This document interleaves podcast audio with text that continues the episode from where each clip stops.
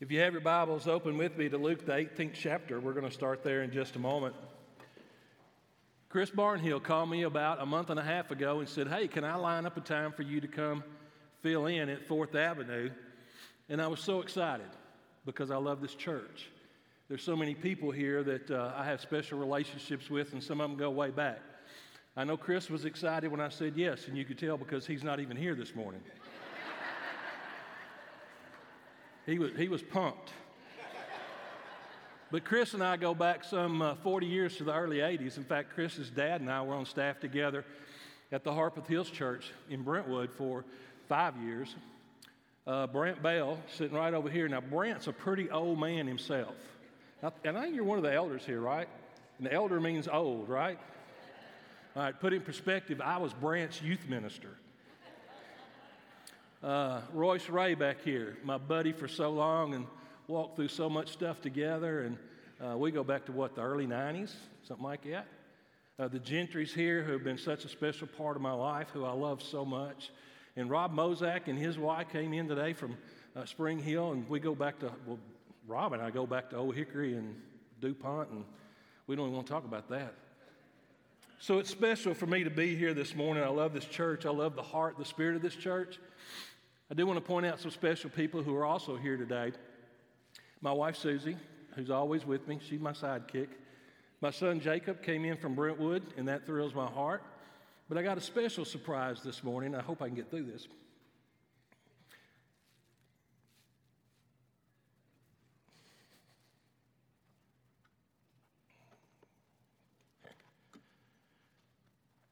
I didn't know she was coming, but my daughter Hannah's here.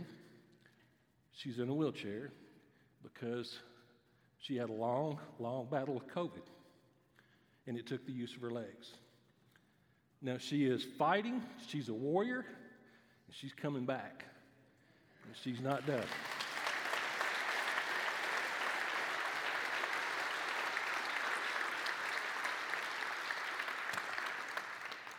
But of all things, she snuck up on me this morning. Susie knew she was coming. I didn't know. Duddy, or Dustin, I'm sorry, Duddy, her husband, who I love so much, and I've got three of my gr- 10 grandchildren here that came in. And I know they're bored stiff, but hang with me, okay? so I've got a son and a daughter here, grandchildren, son in law. My other daughter and her family uh, live in Lebanon. They did not come in, they chose to go to Disney World instead. so go figure. But I'm excited to be here this morning. I'm especially excited about our message. I appreciate Mark. Uh, it was so easy to work with staff. It's always easy to work with Gary, with Mark, and the others here. And uh, of course, I told him when I was going to be speaking on, Mark built our worship time around that theme, and I appreciate that so much. And I hope as we get into our lesson, uh, you'll see how that all fits together. Let's read from Luke, the 18th chapter. We're going to read a story here, and then just a little while, we're going to come back to it. We're going to begin in verse 18, Luke 18 18. A certain ruler asked him, Good teacher, what must I do to inherit eternal life? Why do you call me good? Jesus answered. No one is good except God alone. You know the commandments do not commit adultery, do not murder, do not steal, do not give false testimony, honor your father and your mother. The young ruler said, All these I have kept since I was a boy. When Jesus heard this, he said to him, You still, you lack one thing. Sell everything you have, give it to the poor, and you will have treasure in heaven. Therefore, come follow me. When he heard this, he became very sad because he was a man of great wealth. Key word there, he became sad. Jesus looked at him and said, How hard it is for the rich to enter the kingdom of God. Indeed, it is easier for a camel to go through the eye of a needle than for a rich man to enter the kingdom of God. Verse 26 Those who heard this ask, Who then can be saved? Jesus replied, What is impossible with men is possible with God. And Peter, always the outspoken one, said, We've left everything to follow you. And Jesus said, I tell you the truth. No one who has left home or wife or brothers or parents or children for the sake of the kingdom of God will fail to receive many times as much in this age and in the age to come eternal life. Want you to imagine with me just a moment, if you would. I want you to imagine that somebody comes and knocks on your door and says they're taking a, a survey and they say, If you can have anything in the world, anything, what would you have? If I told you I could give you anything in the world, what would it be? Well, of course, we think about what those answers might be cars, houses, money, health. And right now, as we see the atrocities that are going on in our world, we might say world peace. Well, a survey like this was done several years ago in the United States. And surprisingly, to those who were doing the survey, the answer came back something very different than what they had imagined it might be. Because the overwhelming response of people throughout the United States, when told they could have any one thing, whatever it is they wanted, their answer was happiness. They just wanted happiness. We and people all around us are looking for true happiness. We all want to be happy, and it seems like in today's age and time that's gotten even more difficult than it has uh, in the past with all the problems and the difficulties. Everybody is looking for happiness.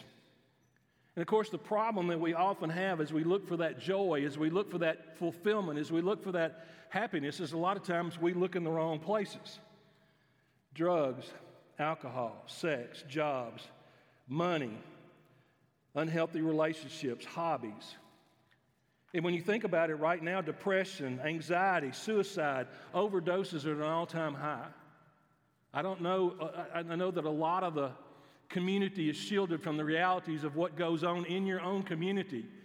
But what we're seeing in anxiety, what we're seeing in depression, what we're seeing in suicide is growing exponentially. And of course, the pharmacies continue to push out their pills to try to deal uh, with those issues and those problems. But when we look in the wrong places, we only find more emptiness, more pain, and more disappointment. You see, because the key message and what I, I, I want to drive home today is what we and the world seem to be missing is the fact that real happiness, real fulfillment, real joy, real peace can only come through a relationship with God through Jesus Christ. That's it. That's it. You can applaud. That's, that's good news. That's good news. It can only be found in a relationship with God, which can only come in a relationship with Jesus Christ. Philippians is my favorite book of the Bible, and, and I love to preach. I love to teach out of Philippians. Uh, uh, I just, I love it.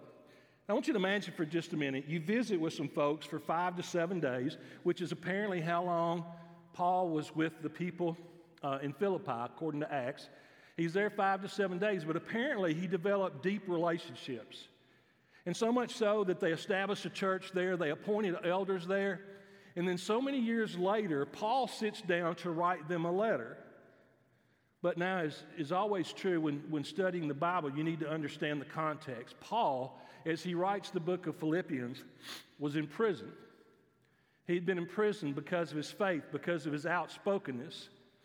We don't know exactly what uh, his imprisonment situation. Most scholars believe that he's probably under house arrest. Couldn't leave his house, probably chained to a Roman soldier 24 7. He didn't have anything. He didn't know when, what day might be his last day, when he might be uh, uh, murdered because of his faith. And so, in that context, in that situation, he sits down to write a letter to these people in Philippi. Now, realize he'd only known them uh, five to seven days, according to what we read in the book of Acts. Now, if that was you, and you were in prison, you were chained to a soldier, you were possibly going to be killed for your death, you didn't know what day was going to be your last day, what kind of letter do you think you'd write? Woe is me, this is terrible, pray for me, whatever. Well, if you read the book of Philippians, it's a book of joy. It's a book of rejoicing. 17 times in that four chapter book, he mentions joy or rejoicing. In chapter 1, verse 4, he talks about praying with joy.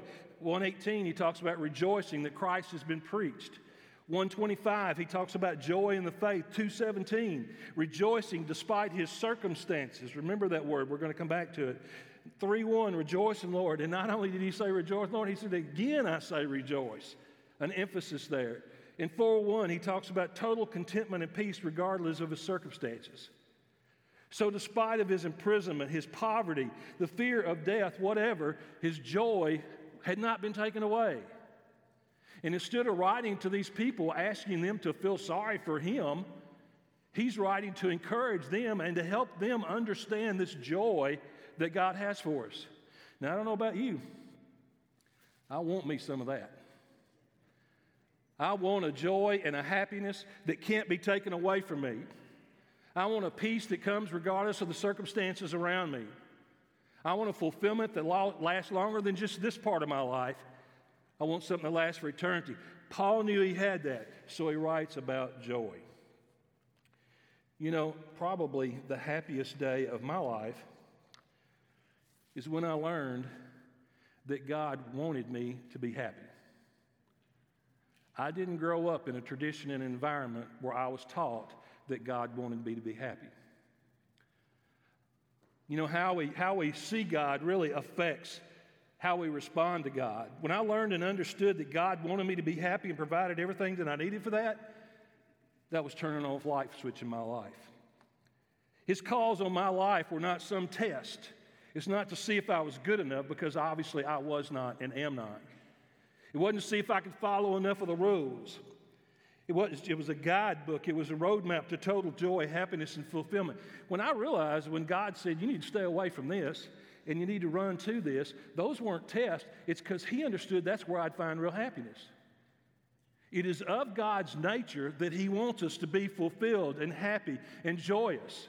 And so when we see God in that light, and we understand that that's where he's trying to lead us, I don't know about for you, but my relationship with God totally changed and opened up.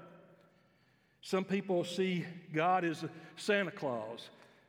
For some, you know, you sit in his lap and ask for all the things you want. Some see him as an insurance policy. He's there in case things go bad. Uh, some people see him as a grandfather. You know, he's, he's a sweet old man and he's got good advice. His advice is just a little bit old, kind of how my grandkids see me. Uh, some people, me growing up, he was like the great sheriff in the sky, waiting to zap me every time I messed up. And I messed up a lot, and that didn't lead to a lot of joy. I grew up in an environment that said, don't cuss, don't smoke, don't drink, don't chew, and don't date girls that do. and, and, but there was a caveat to it. Don't cuss, don't smoke, don't drink, don't chew, and don't date girls that do. And you might get to go to heaven. There's no assurance in that. There was no claiming of God's promises in that, but that's the environment in which I, I, grew up. God intends for his people to experience joy. John 10 10. I've come that you can have life and have it to the full. My joy in you, so that you may, your, my joy is in you, so that your joy may be complete. Galatians 5 22, joy is listed as one of the fruits of the Spirit. So hear me a minute. If joy is a fruit of the Spirit and you're absent of joy, the Holy Spirit's not where it should be in your life. Think about that for a minute. Because when the Holy Spirit is present in our life, something that naturally flows from that is a joy, and it's a joy based on God and what God has done for us and God's promises, not what we have or what's going on around us. One of my favorite verses in the Bible, and it's very short Psalms, the 144th chapter, the 15th verse. Happy are the people whose God is the Lord. Amen. Happy are the people whose God is the Lord. Now, I don't want to be misleading. We need to face the fact that the world offers some forms of joy and happiness as well. And, and the Bible addresses that. And we don't need to act like there's nothing out there that doesn't bring joy and happiness, okay? But listen to what the Bible says about the happiness of the wicked. It's limited to this life, Psalm 17, 14. It's short, Job 25. It's uncertain, Luke 12, 20. It's vain, Ecclesiastes 2, 1. It's marred by jealousy, Esther 5, 13. And leads, uh, number six, leads to sorrow, according to Proverbs 14, 13. So, what do you want? Do you want what Paul had that led to his assurance sitting in an imprisoned situation? Or do you want what the world has to offer? That's temporary, it's vain, it's short, and it often leads to pain. Let's look back at our story in Luke, the 18th chapter. The young man who came to Jesus, we see it in another uh, one of the Gospels where this story is told. he was rich, and he was young, and he was a ruler. Now, when you go back and understand that culturally and what that looked like uh, at that time uh, in this world, he had, he had it going for him. Rich. You know, there basically was a two caste system back in those days culturally. You were rich or you were poor. You were, a, you were a have or a have not. It was pretty much that simple. He was rich. He was young. He had youth on his side, and he was a ruler of some sort. So he had some sense of, of, power, some kind of authority. So he had a lot going for him. And obviously, from the story, we can tell it, it led to him having a lot of possessions, a lot of things. And of course, Jesus said, you, you need to go get rid of those. He didn't say, bring them with you and we'll work on it. He said, we need to go get rid of those, and then you come follow me. So Jesus talked to the guy. He said, What have I got to do to have eternal life? And he said, Well, I followed all the rules. That's kind of like us. We followed a lot of the rules, hadn't we? But he said, Something's missing. Jesus said, Go sell all you have, give it to the poor, and you'll have treasure in heaven. Because you see, it wasn't just a matter of following rules, it was a matter of the heart. And that man's heart, that rich young ruler's heart, was tied to what he had. And the Bible says, and the key word here, the rich young ruler went away sad. He missed out on the joy that Jesus wanted to give to him. He wanted to miss out on real fulfillment. He missed out. He chose to miss out on fulfillment. The disciples are sitting there and they're looking at this. And again, Peter's always the one that's outspoken, and they hear hear Jesus tell this guy, You got to go get rid of everything you got, and then you can come follow me. And so Peter speaks up and he says, Wait a minute. Jesus, we've given up everything to follow you. We've given it all up. We've done that. So what's in it for us? And in verse 29 of the passage we just read, Jesus' response is No one who has left home or wives or brothers or parents or children for the sake of the kingdom of God now, listen to this last part of this will fail to receive many times as much in this age and in the age to come. In this age. We get to experience the joy and the happiness and the blessings that only God can bring now. That's not something that's out there just on the other side of death, although I'm excited about that. He said it doesn't start then, it starts right now. So I believe in all my heart that we don't have to wait for eternity because eternity has already begun for those that are followers of Jesus Christ. We're living in eternity. Death is nothing but a door into a different part of God's house. And you know what? I'm not scared of going there either. I look forward to that. It's going to be pretty good. But I don't have to wait for them to experience the total fulfillment and happiness and peace that God wants to give me through my relationship with Jesus Christ. Death is no longer a finality. It's an opportunity to enter into another eternal phase of the joy that God has given His people. So, why do we struggle with happiness so much? Why do we have trouble latching on to? Why is the world looking for this happiness? Why, in a survey, would that be the thing that, that people wanted more than anything else? Well, Warren Wiersbe, who I, I, love to read, in his commentary on the book of Philippians, lays out four what he calls joy stealers. Four things that will take your joy. Number one, circumstances. When our joy or our happiness or our peace or our fulfillment is depend on, depends on what's going on around us, when it's based on externals instead of what I internally have inside of me, we're going to be unhappy people. Paul's circumstances were about as bad as they could be. He's sitting in some kind of imprisoned situation. That didn't steal his joy. I counsel and have dealt with in my ministries for so many times people that come and they're struggling and they're unhappy. Well, what's going on? This is going on, this is going on, this is going on. Well, the problem is what's going on outside stronger than what they have inside. And when that happens, we crash. We can't allow externals to, to steal our joy Second thing he talks about is money. I probably don't have to talk about that. We don't have enough. We got too much. I don't know how I'm going to pay the bills. Money. And you know, it seems like that all works out. I remember in my life, two of my three kids are here. I remember looking at them some nights and not knowing how I was going to feed them. I know what it's like not to have anything. And then I know what it's like to be blessed. And I am blessed. But you know, I survived it all. I remember car breaking down, not knowing what am I going to do about my car broken down. You know, the AC goes out. What am I, what am I going to do about that? I didn't have the money to fix it, but it always worked out. And it didn't rob me of my joy because I had something in here that was stronger than what was pressing on me out here. Circumstances, money, and third thing, people. This, this world would be a great place if it wasn't for people. it would be wonderful. You know, people that rag on you, people give you a hard time, people don't do what you want them to do, uh, people treat you in ways that you don't want them to treat you. People. But you know, that's, that's the reality. And we can't allow people and what they do to us, with us, against us, or whatever to rob us uh, of our joy. My favorite passage in the Bible, one of. Jesus said, Where two or more of you are gathered together. Er, okay, does that come in everybody's mind? Here's my version Where two or more of you come together, you'll mess it up. of course, what he really said is, Where two more you're gathered, I'll be with you. But you know, we're humans, and so we come together, we bring all our humanity. And you know what? I'm just as screwed up as the next guy is. I got to cut him some slack because I'm depending on people to cut me some slack. You can't allow people to steal your joy. And the last thing he talks about, his fourth joy stealer, is worry. Man, we are a worrisome, anxious people, are we not? And you know, really, you know, if you want to be a rule follower, not to worry is a command from God. Just like so many other things that we accept as a command from God.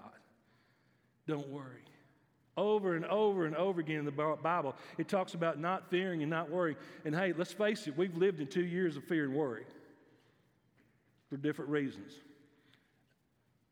politics, uh, illness, worry. And you know, sociological studies show that over 95% of what we worry about never even happens. So, what time do we waste with worry? How do we allow worry about the future or worry about the past steal the present from us and the joy that the present can bring? So, circumstances, money, people, worry. Those are the things that tend to steal our joy. God has given us access to ultimate joy and happiness for now and for eternity. It's ours. And I really think the idea of these things stealing our joy is somewhat of a misnomer because I believe this it's mine. God gave it to me. And I don't lose it unless I give it away. When somebody, I, we talk about stealing, when money steals my joy, it's because I've given my joy to money. When I allow the circumstances that are facing me to take away my joy, I'm, I'm giving up that joy. So I think the word steal is a little bit of a, a, a misnomer. But too often we allow these things to take away our joy. We give away what God has given to us. So one of my questions for today is this: As you sit here today, is something stealing your joy? Have you given it up to something? Have you surrendered your joy for something else? Have you allowed this precious gift that God has given us peace, fulfillment, joy, happiness? Have you allowed yourself to give that away for something of much less value? Where's my joy go? Now, what do we got to be so happy about? Well, when I sit down and I think about the blessings of God, pretty hard to write them all down, you know? So this is what I got today. Here's the ABCs, the ABCs of happiness with God. Everybody ready? A, we're accepted by God. B, we are beloved by God. C, we are chosen by God to be His. D, we're delivered by God from sin and death and the ugliness of this world and my own weakness. E, I've been enlightened. I can have the mind of Christ. F, I've forgiven of all my sins. I'm freed from the bondage of sin. G, I've got God's grace. H, I have hope. I, I have an inheritance with the saints. J, I've been justified before God. K, I have knowledge of God. L, I'm loved by the creator of the universe. M, I get to experience God's mercy. N, I have a nearness of God. O, I'm one with God. P, I have his peace and his power. Q, I'm quickened by the Spirit. R, I'm redeemed by Christ's blood. S, I'm sealed by the Spirit. I'm saved. T, I am his treasure and have access to his treasures. U, I'm united with God and all of his followers. V, I'm validated and was deemed worthy for Christ to die for me. W, I have his wisdom. X, I'm exalted to live with him in eternity. Why? Is Yahweh, the creator of the universe, created me. As a brother said in communion, he made me good. And Z, zippity doo dah.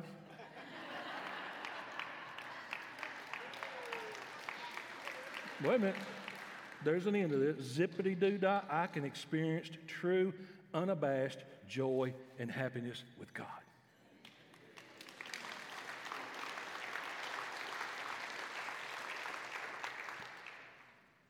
But it seems like today, we as Christ followers don't always radiate that sense of joy. If some of you do, you need to let your faces know. Too often, we radiate the joy of someone who's got a really bad case of indigestion. A preacher went to a portrait studio. I heard this story. He went to the portrait studio, and you know they're draping him up, and they're doing all this. And the photographer looks at him and says, "Well, well, what kind of pose would you like?" And the preacher looked up and said, "Oh, I want the somber pose." Brethren, we need to quit being a somber people. We need to be a loud, happy people. We need to let this world know that we have what they're all looking for. We have it, we can share it. We sing, Oh, how I love Jesus with a frown on our face. Something about that. And our message to the world here we are, God's people, in a world that's looking for happiness, and too often our message to them is, Hey, come follow me as I follow Jesus. It's killing me and it'll kill you too. You can't offer, offer a dying world a dying religion. We can't offer a sad world an unhappy, dying faith. I want to close with a story. I don't even know how long I've been up here, but uh, tell you a story. I heard this several years ago, and it has just stuck with me. I was telling you how old I was. Been, I'm old. And, uh, you know, back when I was growing up, we didn't have Toys R Us or Walmarts that had these big, huge toy sections in them. You know, I was lucky if I got to go to Western Auto where my dad worked and see a few toys or Woolworths, five and dime. All the older people in here are smiling now because they get me. But you know, you go into to- Toys R Us and there's just, and I think they're closed down now, not, right? Now we just give them an iPad and tell them to shop in Amazon. But uh, I remember the first time I ever went to Toys R Us, and it's just this massive wall to wall toys and stuff. Well, little Johnny was six years old. And one morning, when he's getting ready to go to school, his dad said, Hey, Johnny, I tell you what, I've got a surprise for you. He said, When I get home from work, I'm going to take you to, to- Toys R Us, and I've got something really special for you. Now, how do you think six year old Johnny reacted to that? He's pretty excited. So he goes to school, he gets home, and he's just watching at the door all afternoon waiting for dad to get home. Dad finally comes home, and Johnny just wraps himself around his dad's legs. Can we go? Can we go? Johnny said, Johnny's dad said, Okay, let's go get in the car. So they get in the car, and they're driving to Toys R Us. They get there, and as they walk in the front door, Johnny's dad says to him, Now listen to me, hold my hand, and I'm going to take you to your surprise. Of course, Johnny's okay, I can't wait, can't wait. So he grabs his dad's hand and they start through Toys R Us. Now, taking a child through Toys R Us is like saying sick them to a dog. You know, they're just spazzing out. So they start down the aisle, and dad's got his hands, and all of a sudden, little Johnny looks over to the right. And over there to the right is this super big, cool, remote control four wheel drive truck. And it's wrapped up in all this beautiful packaging, and it looks so good and it looks so attractive. And little Johnny jerks away from his dad's hand, and he goes over there and he grabs it. And he said, Oh, Dad, this is it. I've been wanting one of these. This is awesome. And Dad's thinking, Oh, no. And he goes over to Johnny. He gently pries his hands off and says, Hey, that's really good, but I've got something better for you. Hold on to my hand and let's keep walking. They go a little bit farther back in the store, and Johnny looks, he got his dad's hand, but he looks over to the right, and there's another bright, shiny package. And it's a super, super size Legos. Now, my grandson right over here loves Lego. Is that right, Owen? Yeah, okay. And so Johnny jerks away from his dad again, and he goes over and, and he grabs that big box of Legos, and, and he said, This is it, Dad. This is it, isn't it? This is what you had for me. And of course, Dad has to go over, gently unwrap his hands, and say, No, Johnny, this is not it. I've got something even better for you.